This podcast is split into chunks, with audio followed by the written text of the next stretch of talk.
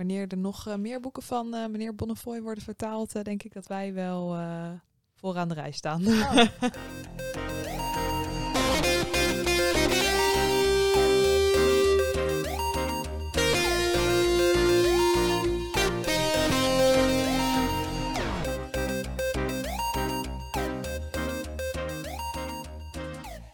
Welkom, leuk dat je luistert naar een nieuwe aflevering van de Paagman Tipt Boekenpodcast. Mijn naam is Sascha en ik ben jullie host. En tegenover mij zit mijn duo, liefde van mijn leven, Brit. Liefde van mijn leven. Nou, zo hoor ik het graag. Ja, ik ben er ook weer bij. En ook tegenover mij zit Evelien. ja, ik ben vandaag weer aangeschoven en eh, ja, we hebben deze maand een hoop boeken gelezen. Dus eh, ik heb wel zin om er lekker over te babbelen eigenlijk. Ben je nou toevallig op zoek naar een nieuw lievelingsboek? Dan ben je hier aan het goede adres, want elke eerste vrijdag van de maand tippen onze boekverkopers de meest opvallende, leuke en spannende boeken. En kiezen we samen een boek uit dat de titel Boek van de Maand verdient. Ja, dit doen we al eh, drieënhalf jaar inmiddels. Het eh, zijn meestal romans en eh, titels van debutanten of eh, ander onontdekt talent. ehm, die wel een spotlightje kunnen gebruiken. En ehm, dat, ja, dat doen we graag. Dus eh, leuk dat we hier weer zitten. Ja, en Brit, wat is het boek van de maand augustus? Voor boek van de maand augustus hebben we een hele mond vol qua titel gekozen. Het is namelijk Jonge Vrouw in Blauw bij Avondlicht van Alena Schreuder. Dat klopt, maar voordat we naar Alena Schreuder gaan, hebben we eerst nog twee andere boeken die we willen, willen bespreken. Ja, en die zien er heel erg zomers uit. Dat klopt, maar dat is wel een beetje bedrieglijk, want eh, ja, eigenlijk zijn het allebei niet echt eh zon, zee, strand, palmboom eh, boeken, maar dat eh, Ja, dat staat wel op de cover. ja, Ja, Maar schijn bedriegt. ruim bedriegt, precies. spannend. Gaan we door naar het eerste boek dan? Let's do it. Eh, het eerste boek is eh, Erfgoed van Miguel Bonnefoy. Dat is een Franse auteur en het is nu in het Nederlands uitgegeven door De Bezige Bij. En het is vertaald door Lisbeth van Nes. Ja, het is ehm, een, een heel goed, indrukwekkend boek. Maar ik moet ja, eigenlijk al meteen even zeggen dat ik het toch wel moeilijk vond om het eh, uit te lezen. Ik had eh, vlak voor een grote climax in het boek een kleine leesdip. Dat ik echt dacht, ach, ik heb er even niet meer zo heel veel zin in. Maar ik ben zo blij dat ik het uit heb gelezen. Het boek is maar eh, 200 pagina's dik ongeveer. Dus eigenlijk denk je, nou, zoveel moeite is dat toch ook helemaal niet. Ja, nou, ik denk dat ik wel kan begrijpen waarom je even een beetje vast zat. Want eh, nou, het is geen makkelijke materie in ieder geval wat eh, het onderwerp betreft. Want, ja, want eh, waar gaat het over? Ja, het gaat eigenlijk over eh, één grote familie, over meerdere generaties. En het Volgens mij, begint met meneer Lonzonier. En dat is overigens een naam die zichzelf heeft aangemeten. Het is namelijk een streek in Frankrijk. En wanneer zijn wijnlandgoed eigenlijk helemaal opdroogt en verpietert, pakt hij zijn biezen en vertrekt hij naar Chili. En daar gaat hij verder als ja, meneer Lonzonier. En daar krijgt hij een aantal zoons. Eh, en eh, nou, ze, ze bouwen eigenlijk een soort nieuw familie-imperium in Chili, maar ze vergeten die banden met eh, Frankrijk nooit. Dus ook zodra de oorlog uitbreekt in Frankrijk, ja, de Eerste Wereldoorlog. Ja. ja, de Eerste Wereldoorlog, ja, zijn de zoons Lonzonier er als de kippen bij eigenlijk. Ja, die voelen toch nog steeds een beetje zo hard voor de Franse zaak. En, en, en voelen daar toch nog steeds een soort van connectie, een band mee. En Mhm. ehm, Ja. ja. zijn ook wel gewoon een beetje toe aan een avontuur. Dus Ja, een beetje die glorie en dat grootste, dat is wel iets wat veel terugkomt in dit boek. Een beetje oorlogshelden of ja, ja, dat is wel een beetje een... eh, en dan vervolgens toch van een koude kermis eh, terugkomen. Dat is nou ja, niet echt een spoiler, denk ik. Dat, ik denk dat we wel allemaal zo'n beeld hebben van, van oorlog. En zeker ook in die, in die vroegere tijden nog. Ja, Dus je krijgt eigenlijk ook gewoon een heel ook inkijkje in de geschiedenis van Chili. Ja, dat klopt. Eh, eh, op de achtergrond eh, zie je eigenlijk soort van eh, Santiago, waar ze dus naar huis eh, naar, naartoe zijn verhuisd. En eh, nou, ik wist er zelf niet zo heel veel over, maar ja, daar is natuurlijk ook een dictatuur onder. Ja, we hebben geprobeerd dit met, zeg maar, op Google kan je toch altijd zo luisteren Ja. hoe een naam wordt uitgesproken. Nou, we hebben zelfs artikelen van de BBC. Ehm, In het Engels is het in ieder geval Pinochet. ja, ja, de nadruk op de pin, maar in het eh Chileens is het weer waarschijnlijk Pinochet. Maar Ja. Nou, dus als we het verkeerd zeggen, neem even contact met ons op. Ja. Geef ons Ja. een eh, Stuur lesje. een mailtje naar Met een- podcast.paagman.nl.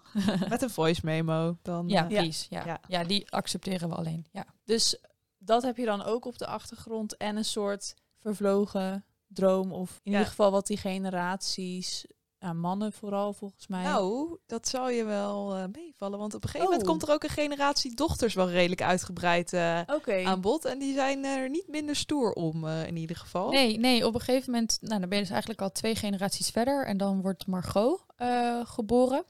Ehm, en die eh, wil graag eh, vliegen. Zeg maar echt eh, eh, in een vliegtuig. Dat is in die tijd dat, eh, dat die vliegeniers allemaal heel erg opkomen. Dus zij gaat haar eigen vliegtuig bouwen. Eh, en eh, vertrekt uiteindelijk als dan de Tweede Wereldoorlog uitbreekt, ook naar Frankrijk. Eh, ook om mee te vechten. En dan ditmaal als, als vliegenier. Ja, ook zij komt wel weer een beetje gedesillusioneerd terug. Maar ja, nee, ook, ook vrouwen spelen een belangrijke rol in het boek. Oké, leuk. En ik las ook dat het vergeleken wordt met het achtste leven, maar dan dit denk ik in 200 pagina's of zo. Ja, ik denk dat Evelien hier wel wat over kan vertellen. Die heeft natuurlijk eh, met haar liefde voor het achtste Ja, leven. ja. Nou, in een zekere zin is het in ieder geval echt... eh, het is net zo'n beetje grandioos eh, familie-epos... waar dus ook niet wordt weggedeinst om een beetje de gruwelijkheden... ja, toch wel erbij te vertellen. En dan vooral eh, ja, wat het ook met mensen doet en met zo'n gezin. En wat vooral in zo'n verschillende generaties, hoe dat doorechoot. Dus dat is wel echt herkenbaar in het boek. Het is, eh, ja, het is natuurlijk qua schaal helemaal niet te vergelijken. Want we hebben het echt over een zesvoudig eh, Ja. aantal bladzijden. Maar ja, toch een beetje hoe je ook een beetje ontroering kan krijgen voor die personages in zo'n moeilijke tijd. ja, dat vond ik eigenlijk wel herkenbaar. En Ja, wat, het, wat ik denk gewoon bij, bij erfgoed, je hebt inderdaad dus al die, die losse generaties en die losse personages.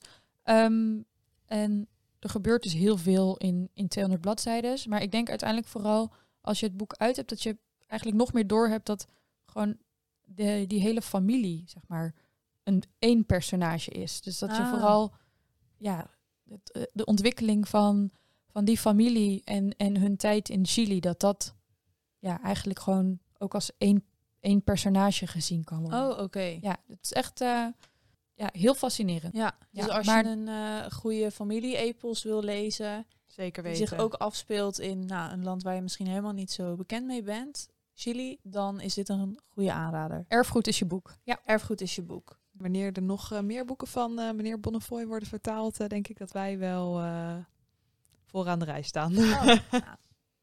Dan het tweede boek. Eh, ja, het tweede boek dat is Alice op het eiland. eh, van, Gooi je eh, temperament erin. ja, Ja. daar komt hij. Daniel Sanchez Avalo. Arevalo. Arevalo. Uitgegeven door eh, Meridiaan Uitgevers en vertaald door Elvira Venings. En eh, ja, dit is weer echt een totaal ander boek. Ja, Eh, zeker. doet een beetje aan als een beetje een soap, intrige, spanning.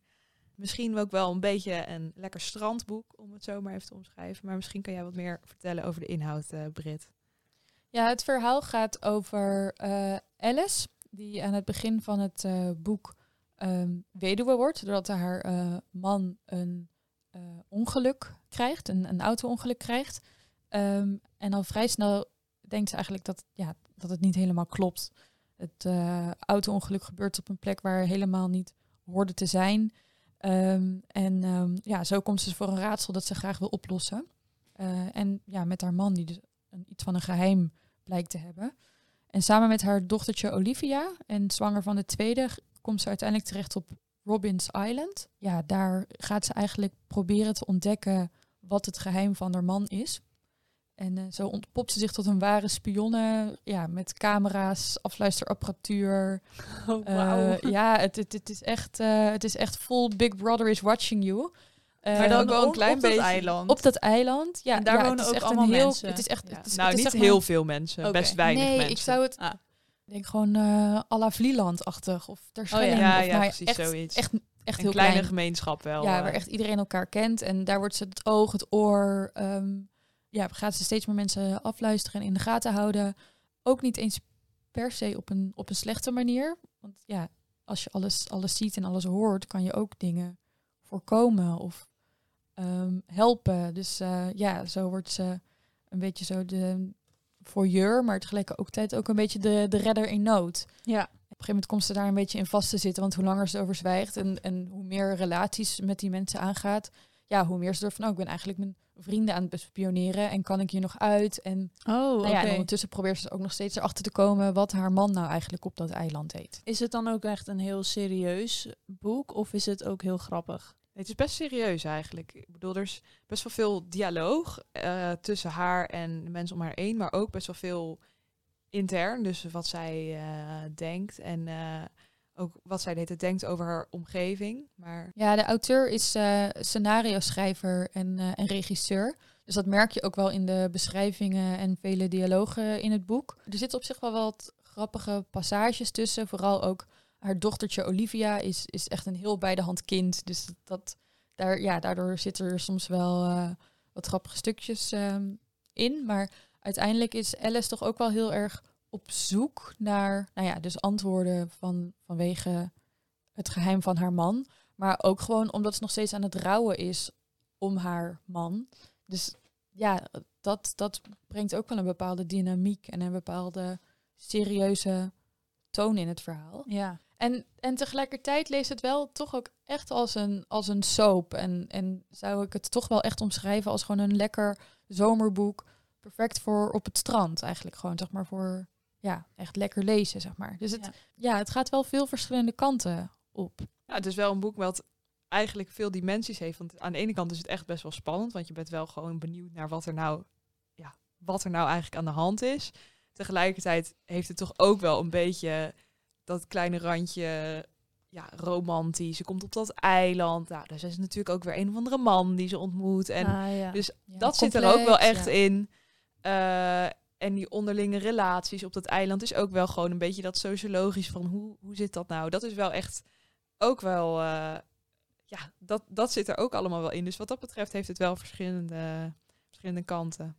ja, dus als je eigenlijk een goed zomerboek wil lezen met spanning, intrige, soapachtig, misschien een beetje zoals dat boek Chocolate van Ja. Johanna Harris, klein eh, dorpje, klein eilandje, dan is dit jouw boek. Ja, en extra leuk, eh, dit boek is uitgevoerd met een code voor een eh, gratis e-book.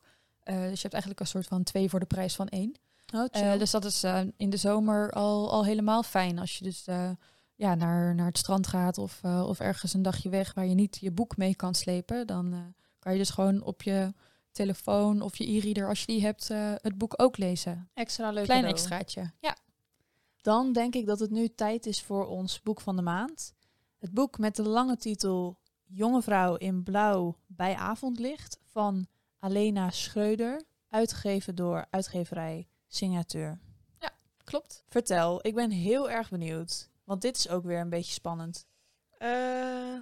Een zoektocht. Ja, een zoektocht. Zoektocht. Zoektocht, heel goed. Ja, wat dat betreft eh, zijn er wel verschillende lijntjes tussen de boeken te Ja. vinden deze Ja. maand. eh. Ja, je zou zomaar denken dat het iedere keer wel door dezelfde persoon wordt uitgekozen. hè? Ja, er joh. toch een eh, rode draad in te vinden Oh, nee, we worden ontmaskerd. Maar eh, ja, eh, echt een schitterende man, roman in dit geval. Eh, gaat over vier vrouwen dwars eh, door de tijd die eh, ja, eigenlijk eh, een soort van familie, randjes familie eh, met elkaar te maken hebben. En eh, het verhaal speelt zich af in Berlijn grotendeels. Ehm, en eh, in twee verschillende tijden. Dus de ene beetje net voor tegen de Tweede Wereldoorlog aan. En ja, zeg maar in de eerste beginnen van de Tweede Wereldoorlog. En ja, het andere eigenlijk in het heden. En in het heden volg je Hanna. Zij is een eh, PhD-student. en eh, nou, zit wel lekker een beetje in de millennial crisis van wie ben ik, wat gebeurt er, wat ga ik doen met mijn leven. Eh, eigenlijk onderbewust. En eh, ja, zij heeft een goede soort band met haar oma. En dat is eigenlijk ook een beetje de enige familieconnectie die ze heeft. En daar gaat ze elke week op bezoek. En eh, ja, bij die oma komt een brief binnen van een eh, Israëlische organisatie die eigenlijk eh, ja, eh, Ja, die, ehm, die gaan op zoek naar eh, erfgenamen. Ah, heel veel, natuurlijk in de, in de Tweede Wereldoorlog, door de nazi's, is er heel veel kunst gestolen of ontvreemd. Of uh, nou ja, zo'n soort van dat je kan afvragen of het wel rechtmatig is overgenomen, zeg maar. Ja. Uh, en die Israëlische organisatie, die, um, ja, die gaan op zoek naar erfgenamen en gaan proberen die, die kunst terug te krijgen. Wat een heel uh, complex, uh, complex iets is. en dus oma Evelyn, Evelyn, Evelyn, die, um, ja, die heeft daar een brief over gekregen dat ze eventueel aanspraak kan maken op een, op een kunstverzameling. En Evelyn wil daar zelf eigenlijk niks van weten. Oh. Uh, maar Hanna ziet dus die brief als ze op bezoek is bij, uh, bij Evelyn. En uh, ja, wil daar wel mee, mee aan de slag. Hanna gaat op onderzoek uit en leert zo steeds meer over haar overgrootmoeder, Senta. En de keuzes die ehm, ja, al die vrouwen in die tijd hebben gemaakt om hun eigen lot te be kunnen bepalen, als het ware. Ja, ik ben dan wel gelijk heel benieuwd. Wordt het ook uitgelegd waarom Evelyn dan helemaal niks te maken wil hebben met en Evelien knikt. knikt. Ja, nou dat is eigenlijk, kom je daar gedurende de zoektocht, kom je wel achter waarom de familiebanden zo liggen zoals ze zijn. Bedoel, uh, in dit geval merk je dat Evelien of Evelyn toch een beetje een soort uh, bepaalde afstand heeft genomen tot haar verleden, tot haar moeder. En uh, als lezer kom je er lezende wijze steeds meer achter waarom dat is. Maar je hoort ook het andere, de andere kant okay. van het verhaal. En wat ik zo mooi vond, is dat je eigenlijk ook kan zien hoe sommige uh, karaktereigenschappen terugkomen in verschillende mensen, terwijl ze dat Mm. zo hard van elkaar zouden ontkennen dat ze op elkaar lijken. Mm. En dat vond ik super ontroerend aan dit eh, boek. En zowel eh, tussen Evelien en Senta als tussen Hanna en Evelien, dus zeg maar eh, kleindochter, oma en overgrootoma. En volg je dan ook hoofdzakelijk die vier vrouwen die dus centraal staan in het boek? Ja, dus je hebt inderdaad die, die vier personages ehm, die je volgt. Maar er komen nog veel meer verschillende personages aan het woord. Dus ook heel veel bijfiguren of eh, ja, eh, bij, eh, bijrollen die komen. Die hebben soms ook een, een hoofdstuk of een, of een alinea. Of... Ja, dus die, die twee verschillende verhaallijnen, dus in het heden en, en in het verleden, die worden niet alleen door Hanna en Evelien verteld. Maar ja, dus ook door veel belangrijke secundaire personages. En ook zij geven hun, hun, hun kijk op, op de dingen die gebeuren. Ja, kan je een voorbeeld noemen van iemand die toch wel een belangrijk bijpersoon was in het boek? Of is dat al een Ehm, spoiler? Nou, nee, dat is op zich in het, in het begin van het boek, eh, als dus Hanna op, eh, op zoek gaat, of eigenlijk, ja, nou ja, eigenlijk aan de zoektocht begint en niet zo goed weet waar ze, waar ze moet beginnen, heb je Jurg Soetman. Ja, dat is een, ehm, eh, ook een onderzoeker, hele, hele slimme man. Ja, nog een vrij, eh, vrij jonge gast. En die komt er eigenlijk achter dat hij ehm, ja, wel eh, altijd eh, alles, ehm, ja, hele goede cijfers heeft gehaald maar niet helemaal lekker zijn, zijn voeten in de academische wereld heeft gekregen. Dus ja, toch een soort van connecties mist. En eh, ehm, daar wil hij werk van gaan maken. Zodat hij ook echt zo'n grote hoogleraar met aanzien kan worden. En ja, dan doet dus het verhaal van Hanna hem voor. En dan denkt hij, oh nou, misschien kan ik hier wel, als, ik, eh, als ik haar kan helpen, dan eh, ja, zou ik daar wel eens... eh, Beetje kunnen meeliften op haar connecties wellicht. Ja. ja, ja, en hij komt dus ook wel een, een aantal keer aan het woord. En ja, het is gewoon heel, heel fascinerend. Ja, ik vind het gewoon vond het een heel fascinerend personage, omdat hij dus heel erg geïnteresseerd is in de Tweede Wereldoorlog.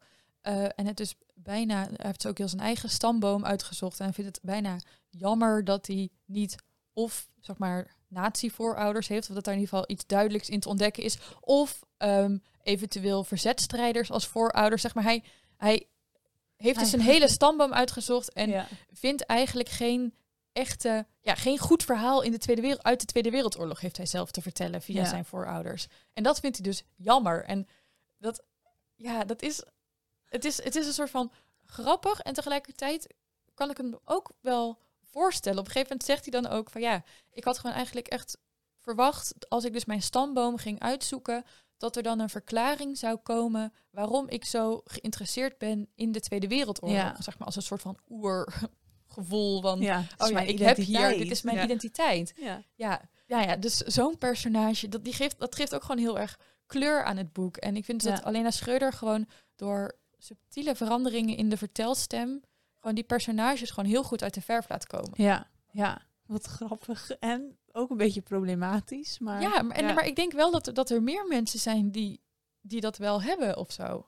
Denk- zeker, ja. zeker nu ehm, de ja, eigenlijk soort van eerste ooggetuigen steeds minder worden. Ja. Ja, zijn denk ik toch best wel. En het blijft gewoon. De Tweede Wereldoorlog blijft best wel een heel belangrijk Ja. thema in, in, ja, in onze recente geschiedenis. Dus ik denk dat toch wel veel mensen aan het zoeken zijn van Ja. oké, hoe kunnen wij dit levend houden? En ja, want ook, het is niet dat hij zeg maar ehm nazi-ideeën heeft of nazi-sympathieën. Maar Nee. hij had dan eigenlijk, als hij dat had ontdekt, had hij bijvoorbeeld heel graag sorry willen zeggen. Dus Oh, ja. dat, het, het komt echt van een goede plek. Maar dat kan je eigenlijk alleen maar in zo'n personage echt ontdekken Ja. als zo'n personage zelf aan het woord komt. Ja, dus het is niet zo eendimensionaal. Nee, zeker niet. Ik zou zelf zeggen dat wat haar zo goed is gelukt, is de subjectiviteit van die herinneringen goed neer te zetten. Ja. Ineens begrijp je ook helemaal hoe zo'n herinnering bij iemand ook verkeerd kan aarden. Of hoe misverstanden ontstaan. Of hoe zo'n Ja, herinnering gekleurd mensen- wordt door Ja. iemands ja, eigen leven of eigen indrukken. En dat het ook allemaal eigenlijk maar grotendeels subjectief is. Ja. En dat is wat uiteindelijk zo knap is aan dit boek, vond ik. Ja, Dus het is echt wel een boek waar de fouten die mensen maken ook wel goed genuanceerd worden. En eh, waar iedereen ook een rauw randje heeft, maar waar je wel echt genoeg empathie hebt voor alle karakters. ja en dus gewoon vooral in dat, ja, gewoon dat stuk over die familieverhoudingen. Dat is denk ik gewoon wel echt, eh, nou ja, dus familie waar je in geboren wordt, maar ook je, je eigen gekozen familie, eh, als het ware. Oh, dat is mooi. En waarom heet het Jonge Vrouw in Blauw bij Avondlicht? Eh, nou, dat is dus eigenlijk eh, een beetje het kopstuk uit die vermeende collectie, eh, die dus ja, eigenlijk het onderwerp is van de zoektocht. En dat zou een schilderij van Vermeer moeten zijn. En dat is ook een schilderij wat in het echt wellicht heeft bestaan. Dus dat is een beetje... Echt? Ja. Volgens mij is de naam van het schilderij eigenlijk nog langer. Heet het iets van jonge vrouw staand bij venster in blauw bij avondlicht. En de Duitse titel lijkt ook nog meer daarop. Dus dit vinden wij al lang, jonge vrouw in blauw bij avondlicht. Maar in de Duitse titel zitten ook nog twee komma's en onthoud het maar. Ja. Jonge vrouw in blauw bij avondlicht. Al nu wil ik het nog meer lezen. Ja, je moet dit lezen. Nou, als Delftenaar, hè, Johannes Vermeer, het zit toch een beetje in ons DNA. Dat denk ik al helemaal. dus gaan we, gaan we door naar ons ehm itempje onder de streep. Ja, Gaat Sascha het boek lezen? ja ik eh, zou eerst zeggen nee. Maar het is niet dat, omdat het van Johannes Vermeer is dat ik nu denk ja. Maar ik hou normaal nooit zo erg van boeken over die zich afspelen in de Eerste Tweede Wereldoorlog. Heb je het idee dat je alles al een soort van Ja. hebt gelezen? Ja, maar dit lijkt me wel ehm, heel interessant. Ja, omdat het ook, ik hou ook van het vrouwelijk perspectief. En dat je dan vier vrouwen volgt. En wat jullie zeggen, dat ik hou van dat genuanceerde. Dat je, dat personages ook niet zo, ja, hoe zeg je dat, eendimensionaal zijn. Ja, ik, ik zie aan jullie hoe enthousiast jullie erover vertellen. Dus ja, ik zou het echt zeker wel willen gaan lezen. Ja, dat vooral gewoon dus bij dit, bij dit boek gaat het dus ook niet alleen, het speelt zich niet alleen af in de Tweede Wereldoorlog, maar het gaat ook dus ook over eh, latere generaties. Dus Ja. daardoor komt het voor, voor mij in ieder geval ook dichter bij, bij je eigen persoonlijke Relatie met dat soort evenementen. eh, Ja. ja. dat soort eh, ja. ja, gebeurtenissen. gebeurtenis. Ja. Precies. Ja, mooie aanrader. Ik vind het goed gekozen. Nou, leuk. Dankjewel. Dan gaan we door naar het verloten. Want ook deze maand willen wij weer ons boek van de maand verloten. En deze keer is de winnaar André Kootstra. Gefeliciteerd, André. Gefeliciteerd, we sturen je een berichtje. Ja, dus we hopen natuurlijk dat eh, jij eh, als luisteraar ons eh, boek van de maand augustus wilt kopen. Ehm, maar ook voor ons boek van de maand september zullen we weer een winactie organiseren. Heb jij zin om volgende maand een blind date met een boek te hebben? Stuur dan een mailtje naar podcast.paagman.nl met je gegevens. En wie weet hoor jij in de podcast over ons boek van de maand september wel jouw eigen naam. Yes, en wil jij nog meer weten over de boeken die Paagman tipt? Op paagman.nl slash podcast is alles terug te zien of schrijf je in op onze nieuwsbrief. En volg ons natuurlijk ook op onze social media via apenstaartje Paagman. Dat vinden we altijd leuk. Wat we ook weer leuk vonden was dat jij erbij was, Evelien. Dankjewel. Ja, het was me weer een waar genoegen. Erg leuk. Sturen jou weer naar huis om te gaan lezen. Heel goed. ja, en iedereen eh, bedankt voor het luisteren. Fijne vakantie, fijne augustus, fijne Pride en eh super doei. Super doei!